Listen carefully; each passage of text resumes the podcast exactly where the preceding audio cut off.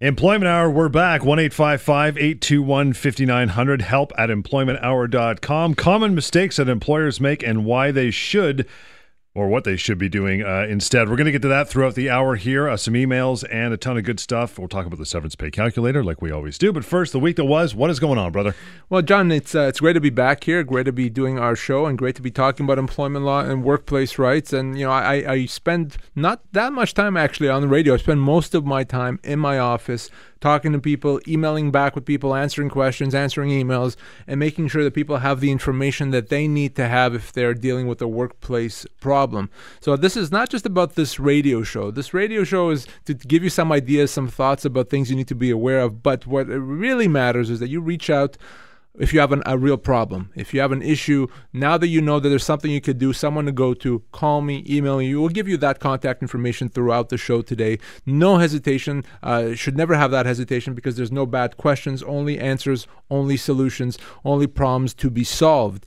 Uh, but the week that was, where we always start off, John, uh, I spoke with um, a gentleman who uh, found himself in a, a bit of a pickle, I guess.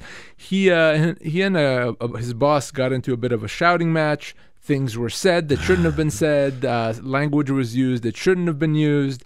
And sure enough, uh, at the end of this discussion, he picked up his bag, uh, threw his uh, office keys on the desk and said, "That's it, I'm out of here. Uh, should have done this a long time ago, not mm. coming back ever."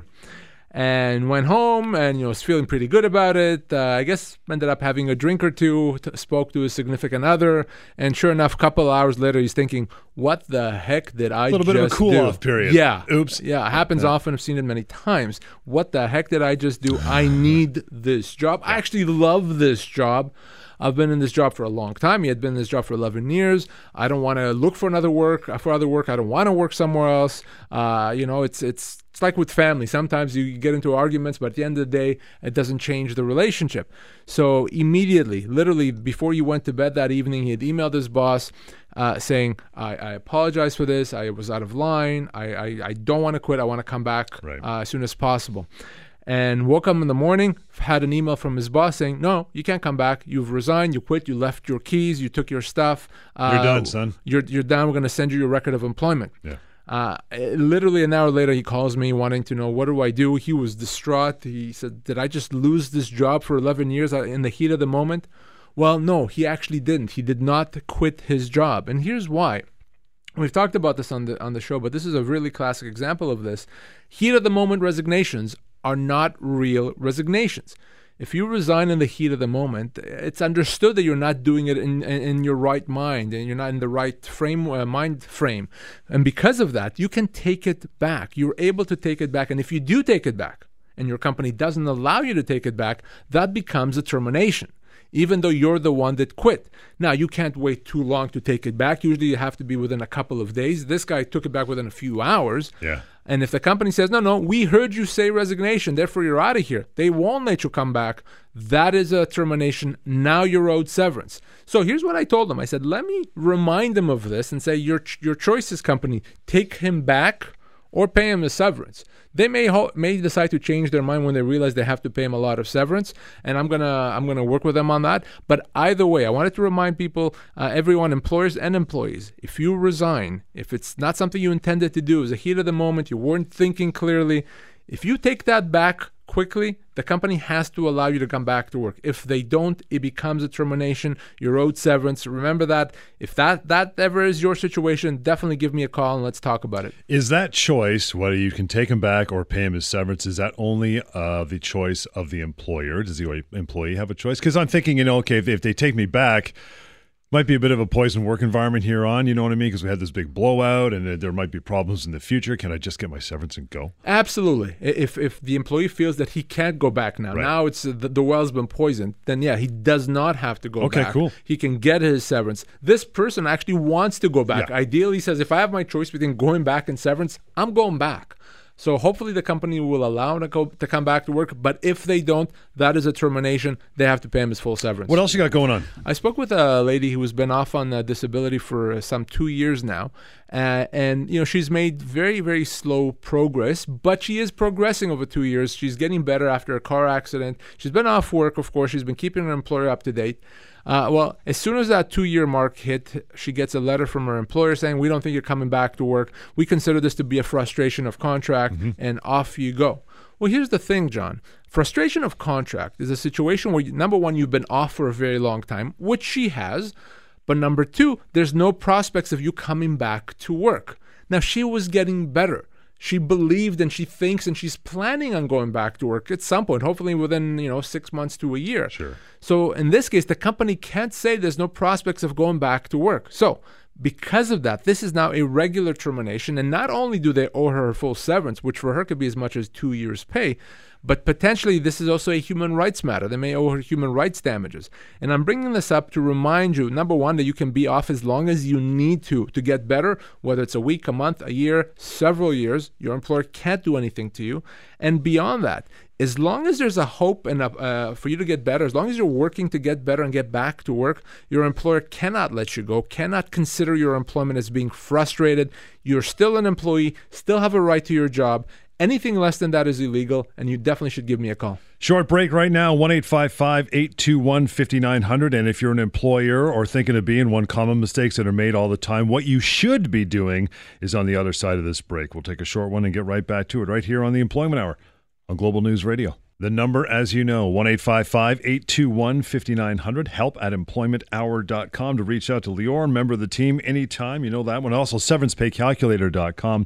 Over half a million souls have used it and been enlightened to how much severance they should be getting, the proper number, the uh, the number that should be in your wallet, really. It's not uh, it's not magic. It's what you're owed, right? So Absolutely. Check it out. Yep, severance pay calculator dot com. So common mistakes that employers make and what they should be doing about it. Why this one? uh, a lot of employers are good employers. They want to do the right thing. They, they want to do right by their employees. They want to comply with the law. But mistakes sometimes are made. Uh, oftentimes it's not intentionally. Oftentimes it's for lack of knowledge. And employers can make those mistakes, get into a lot of trouble. And then all of a sudden, they, they're facing legal proceedings, they're facing financial exposure. So we want to talk about what employers, the common employers that employers may make, even if they have the best of intentions, and what they should be doing instead. And in us talking about that, there'll be some important lessons for employees as well in terms of how to deal with your employers if they are making those mistakes. So stay tuned for that. We'll get to the first one here. Um, employers don't properly investigate and resolve workplace harassment issues. This is a huge one, especially in this climate, right? It is huge, huge, huge. It's always been huge. It's much even bigger now than, than it was. Uh, and a common mistake that employers make is they don't know how to properly investigate Uh, harassment complaints. They don't know what to do with the information if they have the information. And the reason for that, employers don't always have sophisticated H R people. And even if they do have an H R person, they may not have dealt with harassment issues before. Uh, that's why employers should get advice when, when dealing with harassment complaints. Uh, and if you don't investigate a harassment complaint, you're breaking the law. If you're, you have a legal obligation as an employer to take harassment complaints seriously. When you're faced with that type of a complaint, you have to investigate. You have to interview people. You have to look at the documents. You have to become an employer slash investigator. Sometimes you may have to bring someone from the outside to help you. And when you've concluded the investigation, if there is basis for the harassment allegations, you have to take steps to fix that problem. It's not uh, something you can defer. It's not something you can avoid. It's not something that you can say, well, Well, it's not my problem. Right. Let them deal with it. Those days are gone. So what do you do? Number one, you take it seriously. You investigate. You give everyone that's involved the opportunity to give their side of the story. Bring someone from the outside to investigate if you have to, and then take measures to fix that. That may mean separating people that can't get along, imposing discipline, having training, new policies, maybe even terminating someone. You have to deal with that. If you don't, you're exposed to a legal claim for constructive dismissal, human rights damages, other damages, a very bad place to be in. Common mistake you may make if you're an employer. Now, this one we often talk about, you know, people complain, oh, you're always on the side of the employee when it comes to this stuff. So listen to this one. If you're an employer, this one's very important. And a mistake, don't properly use employment agreements or don't have employees sign agreements on time. The smartest thing an employer can do if you have employees is to have a proper employment agreement, period. That's it. I often tell my employer clients that if they all used proper employment agreements, they would never need to call me. Right. Uh, fortunately for me, they don't listen, so they do have to call me, and I get to to work with them. But the reality is, an employment agreement, probably one of the most important documents for the employer. It, it a proper employment agreement can uh, give the employer all kinds of flexibility to, to change hours, to change compensation, to change the, the job, uh, to relocate the employee if needed, to lay the employee off temporarily. It can also save the company a lot of money through uh, reducing future severance. It can avoid constructive dismissal cases. It could essentially resolve all workplace problems. Now, employers often don't realize that, and they don't use employment agreements. Mm-hmm. Either they don't use them at all, they use a, a brief one-paragraph template that they found online. Bad, bad idea for the employer. The other thing oftentimes employers don't do properly is they don't have the employees sign the agreement before they start working, which may make it illegal or unenforceable at the very least. So employers should use proper employment agreement that could be very beneficial. Now, if I'm going to put my employee hat on for just a second, for the employee, the opposite is true. For the employee, you don't want to have an yeah. employment agreement. You would rather start on a handshake. You would rather have a one-paragraph email. That's much better for you. So depending on the perspective, employers should have comprehensive employment agreements, no exceptions for the employee. If you don't have one, that's better for you. And if you are asked to sign one, make sure you call me to review it, because there absolutely are going to be terms in there that could be problematic for you. If my, an employee and my employer were both hearing this radio show at the same time, and my employer is going, you know what, I'm going to draft one of these puppies up tomorrow, bring it in and get John to sign it. What do I got to look out for, and how does it how does it make it you know legal, using well, quotations? Well, first of all, if you're already have an employee, you can't actually force the employee to sign it. Doesn't matter what you offer them, what you give them. The employee is well within his or her right to say, no, I'm not signing it. I've been working for you already. Um, I am working. I don't need to sign this. And you can't punish them. That's not cause for termination. But assuming the employee is willing to sign it, in order to make it legal and enforceable, you need to offer the employee something in return for signing. You can't just say, hey, Bob, sign this paper. Bob signs it. You're you're done. No, you have to offer Bob something. Maybe it's a signing bonus, a one-time signing bonus. Maybe it's a pay increase. Maybe it's a promotion. Maybe it's extra vacation.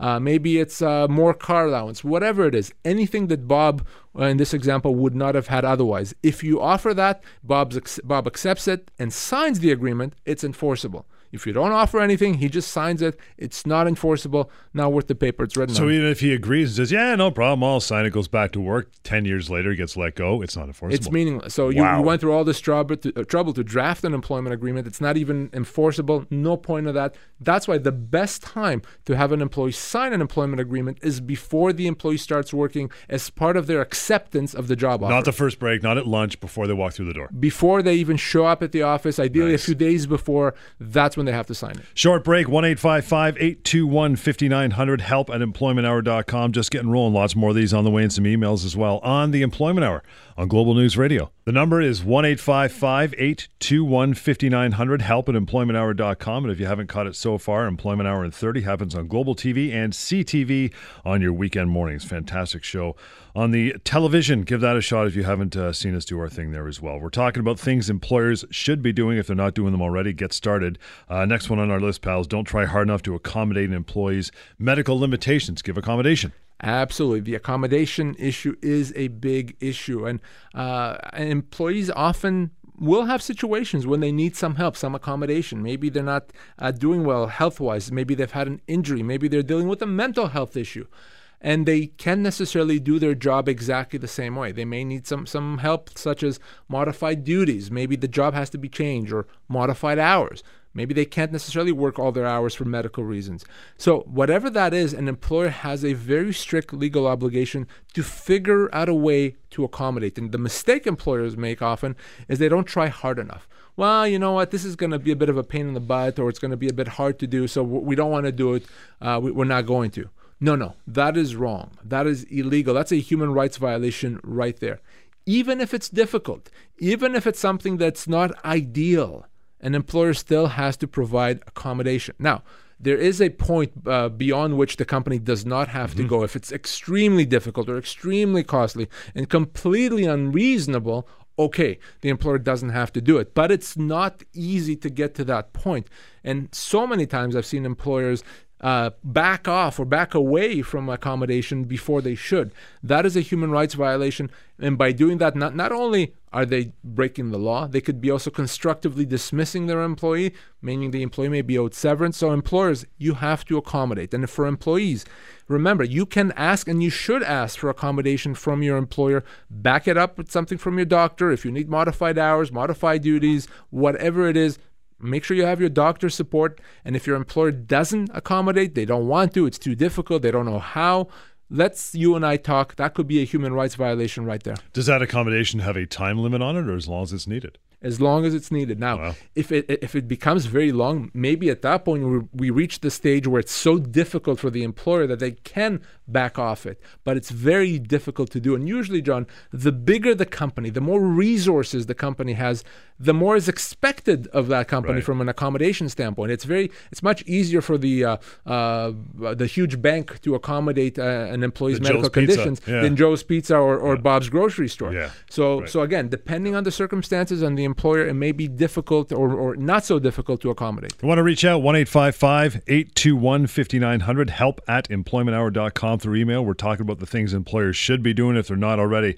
And this one kind of dovetails nicely into what we just talked about with accommodation. Don't follow all important rule. That is, you don't mess with mom. I think, you know, don't mess with mom. If we would have started that t-shirt five years ago, like we said, we could have paid for the show about five times over. But, yeah, you know. yeah, we wouldn't have to do the show. No. Uh, yeah, we'd be on the beach in uh, Mexico, that's, perhaps. That's but, right. Uh, you, you're right. Uh, it, it is something that is obvious, and it is something that people should should know about and should be second nature. And of course, what we mean by "don't mess with mama" is you don't do anything to an employee that's going to take maternity leave. And by the way, same applies to father, so you, you could say don't mess with mama or papa. Just parental leave. Or parental leave, of course. So if you have an employee that's going to take maternity leave, parental leave, that's going to be off work, you can't decide to change their job, to reduce their hours. You can't decide that all of a sudden their performance is not good. Right. You can't let them go. Of course, if if and uh, when they're ready to come back to work, you can't decide that you like their replacement better. Bottom line is you can't do anything other than to keep the status quo. Anytime you don't keep the status quo, you're going to have a problem if you're the employer. Now, in some cases, you may have a valid reason, but gosh, you better, you better make sure that that reason is very valid and very easy to see, because the assumption is going to be, if you do something to the employee taking parental leave, the assumption is going to be that you're doing it because of the parental leave. That is a violation of the Human Rights Code, the Employment Standards Act. That could be a violation of a number of things. It's wrong, it's illegal. And as obvious as this sounds, not a week goes by, Johnny, when I don't speak with uh, employees that find themselves in that situation. They want to take parental leave. They just told their employer, and the employer reacted badly. Yeah. Uh, all of a sudden, they're they're uh, they're not welcome there anymore. They're, they're, they can't do anything right. And it's obvious what's happening there. That is absolutely illegal. Is there, on the other side, is do you ever suggest to somebody who calls you says, look, Lior, I'm, I'm, you know, I'm going to be an extended mother or father, is there an amount of time I should give warning to my employer? I know, I know people, that, and not, no names, obviously, but they've literally given like a week or two. And as far as I'm concerned, it may be legal. That's just nasty. You don't do that to your employer. But is there a threshold when you should be letting someone know? I know it's private, but what do you think? General. You're right. It, it, it is legal, but... You know, if I'm going to be fair, it's probably not fair to the employer. Right. I would provide as much notice as you can. I, I mean, I, I'm not going to get into saying whether it should be two weeks or seventeen weeks, but as much notice as you can in terms of, number one, when you're going to be off, and, and you know, give the employer the, the time to... Uh, to plan accordingly, how long you're planning to be off, yeah. you know, when you're coming back. And sometimes those things change. It could be fluid, and that's fine. You may plan on going off a certain time, but you're going to work a bit less or a bit more, or you're planning on coming back at a certain time, and, and you, it's going to change.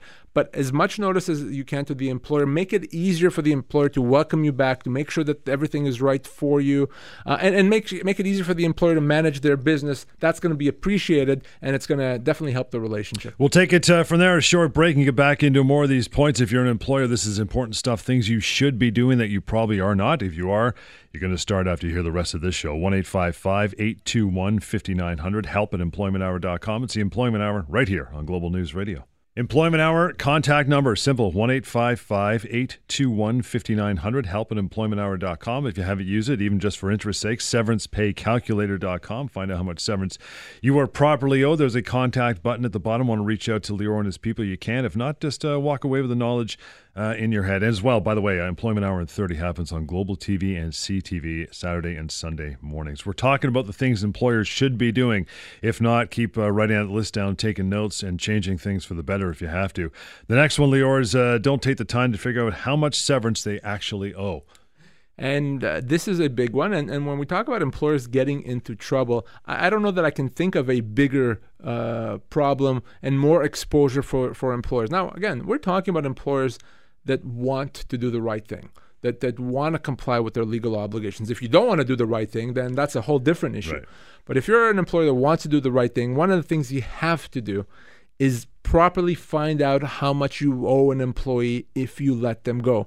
Spoiler alert, it's not the week's pay per year of service that you think you have to pay them. It's a heck of a lot more than that.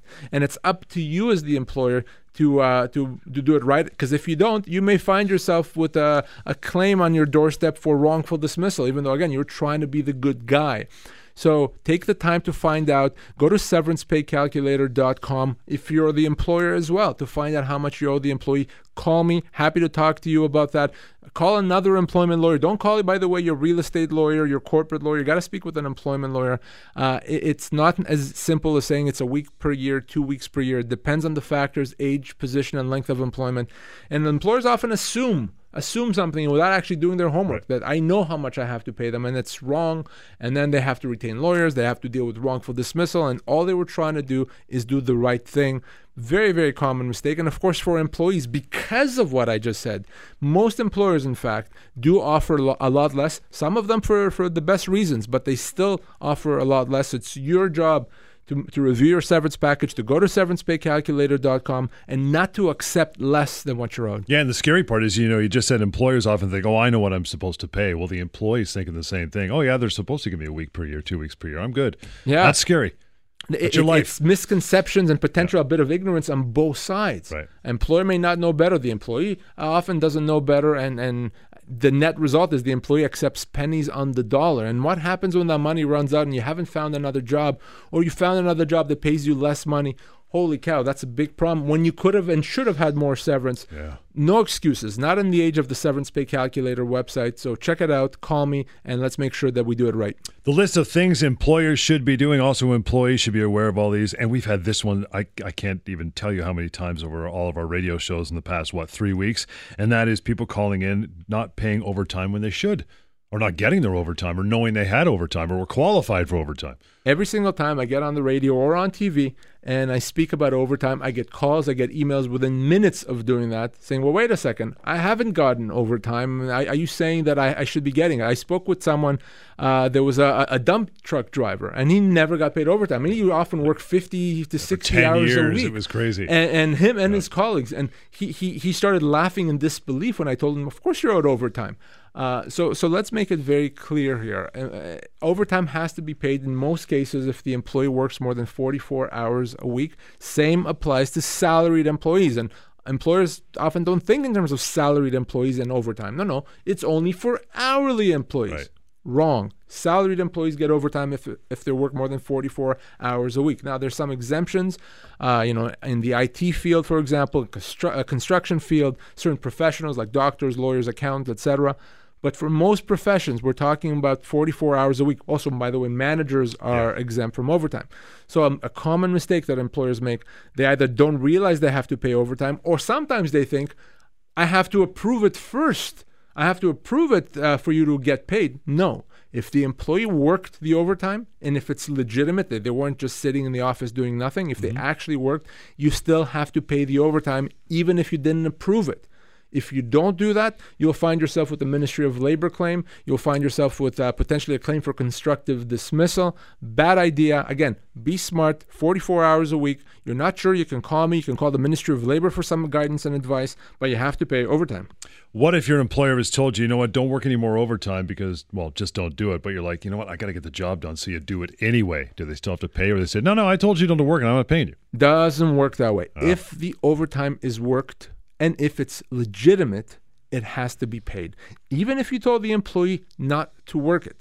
If the employee did it anyway because they had to get the work done and that was the only way they can do it, you have to pay it. Now, you may have a disciplinary issue to deal with if you mm-hmm. told the employee don't do it and they did. You may provide them a warning saying that's not acceptable, but it does not allow you to say, no, no, I'm not actually going to pay it. It does not work that way. It's very clear, very simple, very straightforward. If it was worked, even if you told them not to, if it was legitimate, you have to pay it. Now, in the case of your uh, dump truck driver, before we break here, uh, ten years doing this, how far can you go back when you realize you haven't been paid overtime? Yeah, you can only go back only. I don't know if that's a bad thing, but you can go back two right. years, which is yeah. still quite a bit, you right? Bet. So when I, when I told this particular gentleman that he can go back two years, uh, he, he was in disbelief. He said, actually, I don't even know if the company can afford to pay that. Uh, it's a lot of money for him and for his colleagues. But again, that's a problem this company is going to have. Now they're going to have a huge, massive bill on their hands. Mm-hmm. When they, if they had done it right all along, uh, then they could have had dealt with it differently, maybe hired another driver instead of having to pay time and a half. And remember, by the way, I don't know if I said that. Overtime is paid as time and a half after forty-four. It's not straight wages. So if you don't get that, again, you really got to do something about it. And for the salary person, you just break it down into how many hours work out to your salary and time and a half by that, right? Yeah. You divide your weekly salary by forty-four. Yep. That's an hourly rate. One and a half times that is your overtime rate nice. Over forty-four hours a week. There are still a couple more points to go on this one before we wrap this topic, so, uh, so stick around for talking about things employers should be doing. If not so already, they got to get on it. one eight five five, eight two one, five nine zero zero and help at employment hour dot com. Employment Hour, lots more of it on the way. Global News Radio. one eight five five, eight two one, five nine zero zero is the number to get a hold of Lior and a member of his team. Help at employment hour dot com. If you haven't used it yet, severance pay calculator dot com. And, of course, Employment Hour in thirty on T V. Global T V, C T V on weekend morning. So so check that out. We're going to uh, get to our last... Uh, well, I, th- these might be the most important three, top three anyway, of the things that employers should be doing if they're not aware of it yet. Um, don't enforce their own policies. They sit in some binder up on the seventh floor and nobody ever reads them. Your policies uh, that you have, your workplace policies, handbooks, manuals are completely useless if, number one, people don't know about them, right. and number two, you don't enforce them. Okay, you can have the best policies in the world, but if you actually don't do something to enforce them, they're meaningless. It doesn't work that such that you only take them out when it's convenient. As an employer, you have to apply them consistently. So if you have, a, I don't know, a computer use policy that outlines what uh, people can and cannot do on their work computers. You have to be consistent. You have to apply it across the board and all the time, not just when you want to. You can't let someone do whatever they want on the computer and then at some point say, okay, now it's too much. Now I'm going to go back and dig up my policy and say you shouldn't have been doing this all along. No, no, no. If you let them do it, despite what your policy says, then you've given them the right to do it. You've condoned that behavior and you can't stop it. So for an employer, whatever policies you have, first thing you do is you make sure that people are aware of them. You you distribute those policies. You, you you have people sign that they've received a copy. In some cases, you may have to provide some training to explain what these policies mean and how you're going to enforce those policies. So that's step one. Step two is now that people know about them, you have to enforce them. Whatever the policies say, whatever they provide, you got to make sure that people comply. And if they don't comply, there have to be consequences, uh, a, a warning, a, a, a training, whatever it is, there have right. to be some sort of consequences. If you don't do that, those policies are meaningless. And for employees, on the flip side of this uh, situation, think about it this way. If you're doing something that's wrong, uh, because again, it goes against your employer's policy, but they let you do it, uh, they never criticize you, you've been doing it all along, maybe others are doing it, then now all of a sudden it's not wrong anymore because the employers condone that. They can't just one day say, now I've had too much, now it's wrong, now I'm going to let you go for cause. It doesn't work that way because the employer didn't follow its own policies, then enforce them, then police their own employees. So if that happens, the employer is going to find itself in a very big, big uh, problem. So enforce those policies, make sure that they're known. Uh, an employee, if if the policies have not been enforced, you probably cannot be let go for cause. I bet you a big one in that regards, like social media and uh, internet use while at work, right? People like employees can just let that linger for years, and all of a sudden, hey, hey, no. That's enough. Yeah, right? yeah. Uh, usually there's something that happens that makes the employer take uh, take notice in terms of what the employees are doing, but it's it's not good enough. If if you've been letting your employees do whatever they wanted, they they they can be on their Facebook page whenever they want. They can use the computer for uh, planning their vacation. And all of a sudden you decide, no, you, you're not allowed to do that anymore. Well, at least give people notice of that. Make make them aware that from now on things are going to change. Give them an opportunity to realize what's expected of them rather than try to punish them for something that you've been letting them do all along. You mentioned punishing, and that leads us to our next one of the things employers should be doing better, and that is uh, they jump the gun when terminating for cause. They just, boom, out you go. It's not easy to build a case for cause. It takes work. If you're an employer, you have to build up a case, you have to have prior warnings, you have to show you've done proper evaluations and performance reviews. You've, you have to do your homework, and it's not easy, and it takes time. And oftentimes employers don't want to spend that time, and they jump the gun. The employee did something wrong, that's it, he's gone or she's gone, we're going to let them go for cause. Well, it's not that easy, and it doesn't work that way. If you're going to let someone go for cause, you have to take the time, put in the effort to build that case. Uh, because cause is all or nothing. There's no such thing as, oh, it's kind of good enough or kind of bad enough. No, either you have cause or you don't. And a big mistake employers make is they don't build that case. Uh, that means that many people that have been let go, even though they've done something wrong, are actually wrongfully dismissed, because whatever it is that they did was not bad enough, or maybe it was bad enough, but the company didn't properly document, didn't properly build up its case, didn't properly uh, uh, get to the point of cause. So for employees, if you're let go for cause, chances are, in the eyes of the law, that's not cause. Chances are you're owed your full severance. So definitely, definitely you want to reach out to me. And for employers, if you have a problem employee, someone that you, you understand may not necessarily be able to stay with you long-term, start building a case. Have a file folder, have some, some uh, document that you're creating about what the employee's done, when he's done it, what you've done in response for that, right, what warnings you gave the employee, and then you can build up your case to potentially let the employee go. You can't just jump the gun. You can't just say enough is enough. Unless, of course, you're willing to pay full severance. Right.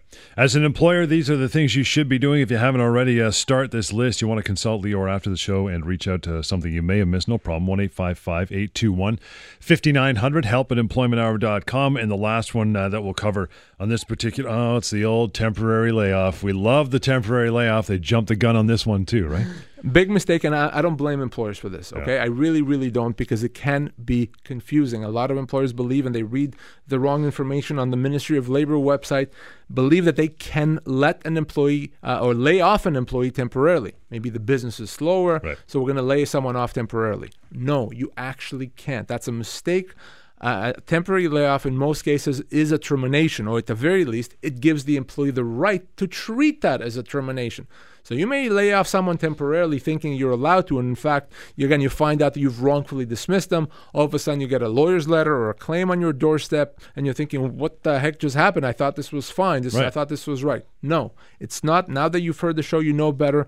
Unless you've done it before and the employee allowed you to do it, or unless you have an employment agreement, here's the employment agreement right, again, exactly. that gives you the power to lay off someone temporarily, you do not have a right to do it. Uh, so if you do that, be very, very careful. And for the employees out there, of course, if you've been laid off temporarily, this is your first time being laid off temporarily, you don't have to accept that. You can treat that as a termination. Get your full severance. So the warning, if you don't let it happen once, if you don't want it to happen again, because it'll be a term of the employment, right? Yeah, once you crack that door uh, just a, a, a touch, the employer yeah. can come right through it and push it wide open. You've given the company the right to do it again. And the same thing, by the way, applies to anything that an employer does that's a bad thing, that's a negative thing. If you let them do it the first time, you give them the right to do right. it the second and the third and so on. A very bad thing to do. A few minutes to go in this show. We'll take a uh, short break here, last one for the hour, and we'll get into some emails after this. You want to send one in, uh, help at employment hour dot com. Other than that, the uh, the number, one eight five five, eight two one, five nine zero zero. Employment Hour on Global News Radio. Get into our last few minutes of uh, this edition of the Employment Hour. You need to reach out, one eight five five, eight two one, five nine zero zero, help at employment hour dot com, and catch the T V show Employment Hour in thirty on uh, Global T V and C T V as well on your weekend mornings. Chuck, first email says, I've been trying to return back to work from a disability leave over the past month. Uh, I'm not getting any response from my employer. What do I do now? I certainly get variations of this question or, or, or of this email very, very often. Employee's been off for a while, they want to come back, and the employer doesn't respond because oftentimes the employer doesn't know what to do with this person and maybe hopes that they'll just go away. Well, no, no. Your employer if, has to has to take you back, or certainly has to make efforts to take you back if you're coming back from a disability leave. That means looking to see what role is available, how they can take you back, when they can take you back. And that has, this has to be a discussion. They can't ignore you. If they need more information because they're not sure what your limitations are, they can ask you for that information. If you're an employee and you're ready to come back to work, provide the, the company with the doctor's note saying that you're cleared. If you have limitations, say that. Make sure that uh, the company knows what the limitations. And if the company won't let that happen, if they ignore you, if they won't accommodate, uh, if they don't respond, whatever it is, that is a human rights violation potentially. It certainly would be considered a termination as well. So in this particular situation, Chuck can, uh, can treat this as a termination and, and leave with severance. He doesn't have to be chasing this company uh, forever if they're not getting back to him. Uh, so again... I, By the way, another mistake employers make. They don't know how to deal with employees coming back from disability right. leaves. Help at employment hour dot com is that email address. Marge, up next, says, my company just told me that because of a restructuring, I have to take a demotion. I'd like to know if they can refuse that or if I can refuse that, and uh, can they fire me for it? Well, you can always refuse a demotion, Assume, assuming it's a real demotion. It's not just a title change. If it's a real demotion, lesser responsibilities or a less prestigious job or maybe even a reduction in pay, you don't have to accept it. The reason for that is that could easily be a constructive dismissal. So if your employer does that and you don't want to accept it, you can tell them, no, I'm not going to accept it. Mm. They can't fire you for cause because of that. Now, if the employer says, well, too bad you don't want to accept it, we're doing it anyway. So starting Monday, you're in this other role. At that point, you, the employee, have a choice. You can accept that and continue in this role, and now you've, you've created a new role for yourself. Or you can treat that as a termination. Again, constructive dismissal and leave with severance. So it's not even about the company letting you go. It's about whether you decide to treat that as a termination. You cannot be uh, demoted. The company doesn't have a right to reduce your, your role, to make you or take on a lesser Uh, less prestigious role. If they do that, you have the right and the choice to treat that as a constructive dismissal. What is the pitfall if I say, yeah, okay, let's do it? Well, it's a demotion today, and it could be a bigger demotion tomorrow if you let them do it that, that wow. first time. And it, it's a huge problem. And, you know, may, maybe this is not a big a deal. Maybe it only comes with a small pay cut, and you're thinking, oh, okay, maybe I'll take it. But what happens if next month, next year, whatever, they want to do a bigger demotion or a bigger pay cut? Because you let them do it that first time, arguably they can do it again. And the other thing is you take the demotion, and then six months later they want to let you go. Well, now they pay you less severance. Because remember, one of the factors that goes into how much severance you get is the type of job that you have. So if you have a less senior role, it means you get less severance. So a very bad idea. Bad all the way around, right? Just don't do it. Don't do it. Absolutely not worth it. We'll get to Elaine here. I think we got time. Says, uh, I quit my job because my employer owed me overtime and he refused to pay. I asked for payment many times and he always promised that he would pay, but of course he never did. Is there something I can do to get the money owing? Weren't we just talking about the yeah. mistakes employers make, right. not pay proper overtime? Well, uh, in fact, from what she's saying, it doesn't even seem like the employer is, is disputing the overtime. They're just not paying it. If you're uh, if you're not getting paid overtime, of course you're owed the overtime. And, and I can help you with that. Uh, the Ministry of Labor can also help you with that. That should be easy, easy to resolve. As long as you can show the hours that you've worked, your employer has to pay you, again, time and a half over forty-four hours a week. But it doesn't end there necessarily. If you're owed money, in this case overtime, and your employer won't pay it, and, and you've talked to them and they refuse and they give you excuses and they're still not paying it, well, that, that lack of payment, that treating you in this way, could be a constructive dismissal as well. Hmm. It's very basic when it comes to employment. I go to work, you pay me what you owe me. Well, if you don't pay me what you owe me, then I can treat my employment as being terminated and make you pay me my severance. So for her, not only can she, of course, get the overtime, she can treat that as a constructive dismissal. So by all means, call me. Let's talk about that. And for you as well at, at home listening right now, if you're owed overtime, vacation pay, holiday pay, and you're not getting paid, you may be in a position to treat that as a constructive dismissal. Of course, before you quit, you have to call me. Last minute to go here. Bill just says, I received notice that our office will shut down in twelve months. Can I just leave and get my severance now? Well, no, you can't. If you are being given notice of termination and you quit in the meantime, you won't get your severance. You're, you're resigned. Uh, so that happens every time you get working notice of termination. But what Bill can do uh, in this situation, instead of quitting, is talk to his employer and say, well, how about instead of me staying for twelve months, I'll leave now and you'll pay me out something. Maybe it's not even the full twelve months. Maybe it's a portion of it mm-hmm. because he may think, you know, I'll get seven months, but I don't have to work. That's better than getting twelve months and having to work. Right. So nothing's stopping you from speaking to your employer, having that discussion and that conversation and seeing if you can agree to terms. But if your employer says, no, the only thing we're doing right now is that twelve months. If you quit before, you don't get anything. Remember, of course, at the end of that twelve months, you still may be owed severance potentially. Check out severance pay calculator dot com for that as well. Good. Done for another week. We'll wrap it there. And for you to reach out, contact anytime. You've heard it throughout the show. one eight five five, eight two one, five nine zero zero. Help at employment hour dot com. And like Lior just said, don't go anywhere. Don't go anywhere else. Even call Lior until you check out severance pay calculator dot com as well. Back in a week, and you can check out the, uh, the weekend programming as well on Global T V and C T V. That in the form of Employment Hour in thirty. Till next time, the Employment Hour on Global News Radio.